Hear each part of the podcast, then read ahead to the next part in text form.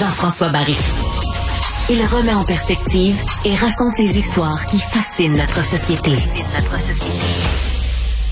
Il y a un enjeu là, présentement euh, du côté des chemins forestiers au euh, Saguenay, euh, les, des autochtones qui menacent de le bloquer. On avait peur aussi que ça dégénère. On avait peur que des, des, des gens allent à cette manifestation-là pour pour leur cause, mais aussi de, ce temps-là, il y a bien des gens qui, aussitôt qu'il y a une manifestation, veulent s'y rendre. Ils savent pas trop pourquoi, mais ils ont envie, ont envie d'être là. Puis on voulait pas que ça dégénère. Yann Lafrenière, ministre responsable des relations avec les Premières Nations et les Inuits, plus qu'être député de Vachon, s'est rendu sur place. On l'a avec nous au bout du fil. Bonjour, Monsieur Lafrenière.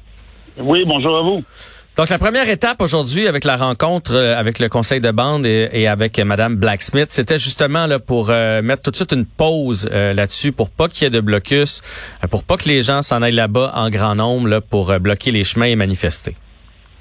Oui, absolument. Quand j'ai rencontré Mme Blacksmith, parce qu'il y a deux blocages présentement. Donc, il y avait du côté de Mme Blacksmith et du côté de Mme Xavier. Mme Blacksmith, elle a accepté de me rencontrer hier. J'avais mis des conditions. Donc, euh, on devait cesser le blocus, ce qu'elle a fait. On devait se rencontrer dans un lieu neutre, ce qui a eu lieu. Et euh, ça me prenait la présence d'un membre du conseil de bande. Parce que normalement, moi, ce que je reconnais, mon interlocuteur, c'est un conseil de bande. C'est pas chacun des individus. Et ça, elle a acquiescé. Moi, j'ai rencontré une, dame, une mère, une grand-mère hier qui voulait être entendue. C'est chaussette. Elle est entendue par moi, par le conseil de bande. Elle a même pu rencontrer des gens euh, de la forestière qui ont pris certaines ententes avec elle là, pour, euh, pour de l'adaptation, de l'harmonisation. Ben, je vous dirais que ça s'est bien passé. Il n'y a pas de blocus, mais elle manifeste encore. Les gens sont encore sur les lieux. Ils sont de chaque côté du chemin. Ils laissent circuler le bois. Elle est très, très, très consciente que présentement, le bois qui a été brûlé doit être sorti parce qu'on a environ 90 jours avant que la bébite soit vraiment présente dans, dans le bois. Mhm. ça, elle l'a bien compris. Alors, je vous dirais qu'on a une belle collaboration puis ça permet d'être entendu. L'autre côté du spectre, cependant, que Mme Xavier n'a absolument rien. Elle a refusé de nous rencontrer hier. Donc, tranquillement, pas vite, je vous dirais qu'elle commence à s'isoler parce que ce que j'ai entendu à Machetoyache hier, parce que j'étais sur place, est unanime. Au début, je disais que ces ajustements ne faisaient pas l'unanimité. Là, je vous dirais l'inverse. Je pense que c'est rendu unanime. Les gens de la communauté sont vraiment pas contents. Ils sont pas contents parce que c'est pas le genre d'attitude dont ils veulent faire la promotion. Et deuxièmement, ça met des tensions incroyables entre autochtones et allochtones et même entre autochtones et autochtones parce que plusieurs membres de la communauté qui travaillent dans la foresterie, eux ne comprennent pas ce genre d'ajustement-là. Et moi, la raison pour laquelle hier je me suis déplacé dans cette région-là, c'est que je voyais beaucoup de messages sur les médias sociaux de gens qui se promettaient d'aller euh, faire le blocus. Vous l'avez dit, hein, avec toutes sortes de raisons, beaucoup de conspirationnistes qui se promettaient d'être là. C'est sûr qu'en faisant l'entrevue avec vous, je recevais un paquet de messages désagréables, mais c'est des gens qui voulaient euh, aller passer du temps sur place et aller en autobus. Et Mme Blacksmith l'a dit clairement hier, elle ne veut pas ces gens-là sur, sa manifestation. Elle, ce qu'elle veut faire, c'est passer un message d'harmonisation au niveau de la foresterie. Puis ça, en passant, là, je vais être bien honnête avec vous, on a du travail à faire. Comment mieux consulter Première Nation, comment mieux travailler ensemble, on le sait. Mais c'est pas en faisant un blocus à la fin d'un incendie, de forêt pardon, sans précédent, où on doit sortir ce bois-là qu'on va arriver à, une solution. Et ça, c'est, je voudrais que ça s'appelle l'unanimité dans la communauté, autant autochtone qu'allochtone.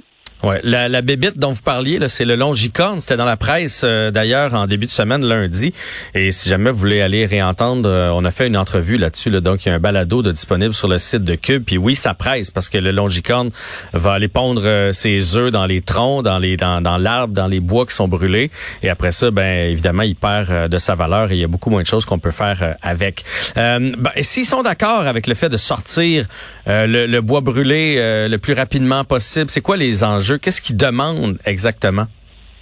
du côté de, de, la COCOB, Mme Blacksmith, c'est d'être entendu autant par le conseil de bande que par le gouvernement et puis même, je vous dirais, les, les, forestières. Mais entendu, sur, mais entendu sur quoi? Je, je... Je, vais être honnête avec vous. Ce sont des gens qui habitent le territoire, qui n'ont pas nécessairement l'habitude d'être, qui n'ont pas les, les, réflexes ou les outils pour être entendus par les différents niveaux de, de gouvernement. C'est un cri du cœur qu'ils ont fait.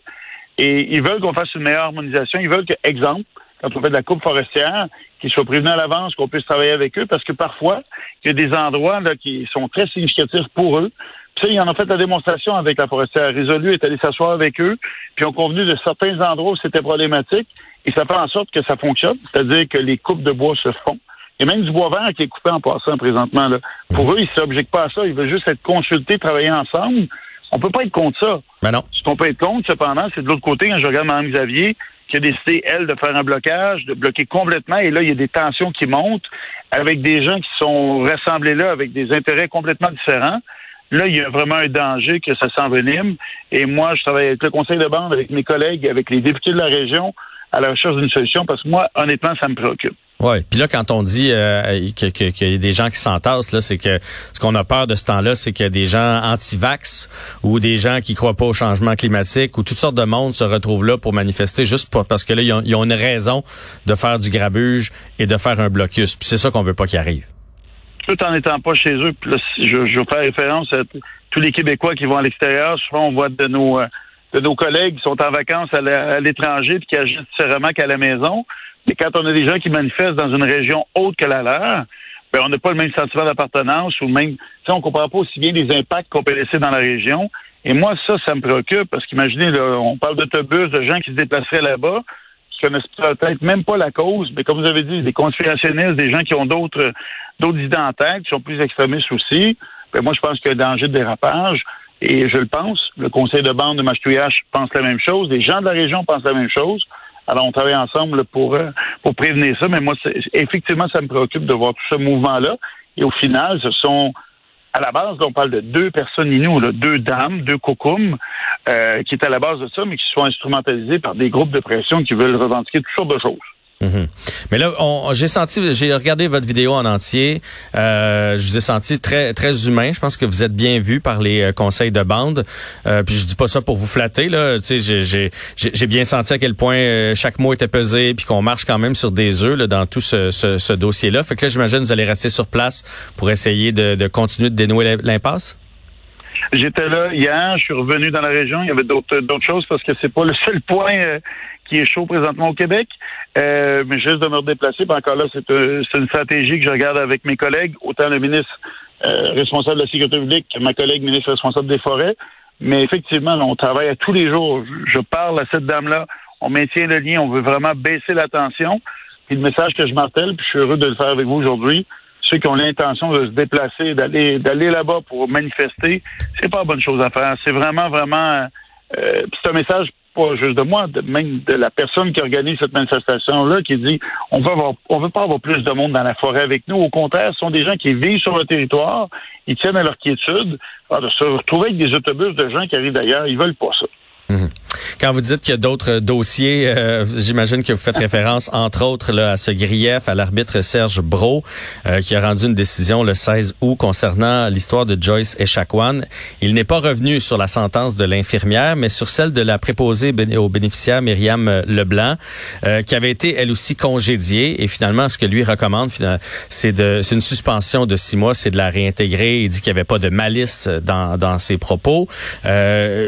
tout juste avant d'entrer en onde, on a reçu un communiqué justement des Premières Nations qui s'inquiètent quand même de, de, ce volte-face. Alors là, j'imagine que c'est un autre dossier à gérer pour vous. Oui, absolument. Puis j'ai communiqué hier soir avec Carole Dubé, euh, qui est le conjoint de Joyce. C'est sûr que pour lui, mais c'est une claque en plein visage, puis c'est difficile pour lui à, recevoir ce jugement-là. Cependant, je vais vous dire, c'est un jugement qui est administratif.